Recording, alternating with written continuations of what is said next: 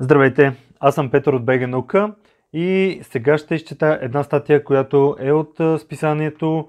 Както знаете, списанието е достъпно само за абонати, но за вас, тези, които слушат подкаста, ще изчета тази статия. Еволюцията на птичия мозък от тиранозавъра до гарвана. Международен екип от еволюционни биолози и палеонтолози реконструира еволюцията на мозъка на птиците, използвайки масивен набор от данни за мозъчните обеми на динозаври, изчезнали птици като Археоптерикс и гигантска гагарка, както и на съвременни птици. Изследването, публикувано онлайн в списание Current Biology, разкрива, че преди масово измиране, в края на периода Креда, птиците и не птичите динозаври са имали относително сходни размери на мозъка, след измирането съотношението в обемите между мозъка и тялото се измества драматично, докато различните видове птици заемат отново екологичното пространство, освободено от изчезналите видове. Една от големите изненади беше, че подборът за малък размер на тяло се оказва основен фактор в еволюцията на птиците с голям мозък, казва доктор Даниел Ксепка, уредник в музея Брус и водещ автор на изследването. Много успешни семейства птици се развили пропорционално големи мозъци чрез свиване на по-малки размери на тялото, докато размерите на мозъка им са били близки до тези на техните по-едри предци. За да разберат как се променят мозъците на птиците, екип от 37 учени използват данни от компютърна томография, за да създадат еднокасти модели на мозъка въз основа на формата на черепната кухина. На стотици птици и динозаври, които после комбинират с голяма, вече съществуваща база данни на мозъчни измервания на съвременни птици. След това се анализират аометрията мозък-тяло, начин по който размерът на мозъка се съотнася към размера на тялото. Няма ясна разграничителна линия между мозъка на висшите динозаври и този на примитивните птици. Отбелязва са авторът доктор Ейми Баланов от университета Джон Хопкинс. Птици като емо или гълъб имат еднакви размери на мозъка. Спрямо динозаври, тероподи със същия размер на тялото. Всъщност, някои едри видове, като муа, имат мозъци по-малки от очакваното. Двете групи птици с наистина изключителни размери на мозъка са се развили сравнително наскоро.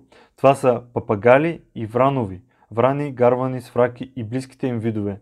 Тези видове притежават огромен познавателен капацитет, включително способността да използват инструменти, език, както и да запаметяват човешки лица. Новото проучване установява, че папагалите и враните развиват много високи темпове на мозъчна еволюция, да постигнат толкова високи пропорционални размери на мозъка. Няколко групи птици показват над средните темпове на развитие на мозъка и телесния размер, отбелязва са авторът доктор Адам Смит от Геологическия музей Кембъл към университета в Клемсън. Но враните наистина са извън класациите. Те изпревариха всички останали птици. Нашите резултати показват, че да наречем някого птичи мозък, всъщност си е направо комплимент. Враните са хоминините на птичето царство, заявява с авторът доктор Ероен Смайерс от университета Тони Брук. Подобно на нашите предци, те са развили пропорционално масивни мозъци, като увеличават едновременно размера и на тялото и размера на мозъка си, но увеличаването на размера на мозъка става още по-бързо. Източник Science Daily, превод и текст Радослав Тодоров и аз, Петър Теодосиев, изчетох текста. Ако ви харесва този тип материали, слушайте подкаста и разбира се, ако искате още повече, абонирайте се за списанието, като по този начин ще получавате достъп до всички стари броеве и разбира се това, което ще издаваме за напред. Това помага и за развитието на БГ наука и за създаването на толкова много безплатно съдържание, което постоянно развиваме, пускаме, публикуваме във вид на аудио, видео и текст. БГ наука е кауза за популяризиране на науката в България. Вече повече от 15 години даваме гласност на науката в България, като издаваме онлайн списание Българска наука и публикуваме материали в сайта наука.бг, където можете да намерите много статии с научни новини, поднесени на разбираем език, интервюта с видни учени, видеоматериали и дискусии, аудио подкаст, епизоди и разбира се, броеве на самото онлайн списание.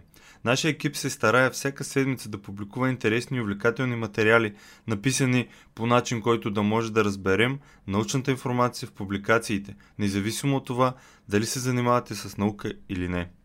Казано в цифри, само през изминалата 2020 година имаме близо 1000 нови интригуващи публикации в сайта и близо 20 нови броя на списанието, като някои от тях са специализирани само на една тема, като броя за Нобеловите награди или този посветен на българската армия, който се радва на голям интерес от нашата аудитория.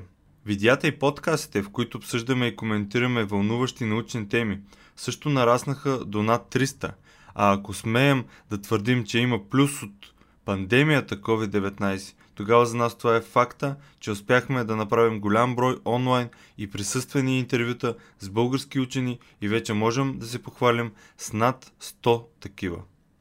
Станете и вие част от нашето научно четясто семейство, като се абонирате за списанието. Ще сложа линк в описанието. По този начин всеки месец ще получавате над 100 страници с подбрано и интересно научно съдържание, поднесено на разбираем език, което да ви държи в течение с всичко важно случващо се в сферата на науката, по света и у нас. Кой стои зад БГ наука? Нашия екип се състои от трима човека. Петър, аз, Радо и Саша. Петър е един от създателите на БГ наука. Той отговаря за сайта наука.бг, видеоматериалите, аудиоподкаста, абонаментната програма и създаването на списанието. Има голям интерес към науката и ученето, както и афинитет към видеопродукцията, което им даде идея да прави видеа за БГ наука. Той е голям ентусиаст за разпространението на научната информация, затова и се старае да го прави при всяка възможност, която му се отдаде.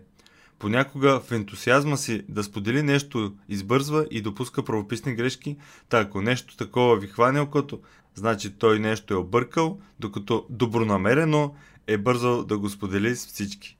Така е. Наистина, потвърждавам, това е написано. Радо е ценен автор на списание Българска наука още от самото му създаване през 2005-2006 година. Има огромен интерес към историята и през годините е бил автор в списание Военна история, както и сценарист в документалните филми на БГ Наука на Нож от 2012 и Трагедия и слава 2013 година, направени по повод 100 годишнините от Балканските войни. Той е автор на книгата Във вихара на Великата война, издаден 2019 година, а в момента отговаря за съдържанието в сайта на и всички текстове, публикувани в писанието, първо минават редакцията на Радо.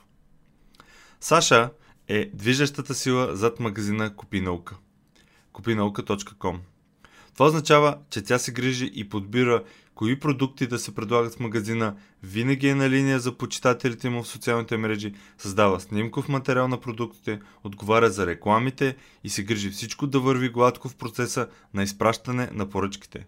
Всички тези задачи са жизненно важни за съществуването на списание Българска наука, защото онлайн магазина Купи наука е създаден с цел финансово да подпомага и издържа списанието и всички проекти на БГ наука. Какво предлагам в магазина и как изглежда той, може да разберете като влезете в kopinauka.com и разбира се, последвате Facebook и Instagram на онлайн магазина. Благодаря, че изслушахте това и ще се радвам да се абонирате, да видите списанието, да видите онлайн магазина и вярвам, че не едно, а много от нещата ще ви харесат. Благодаря и до нови срещи!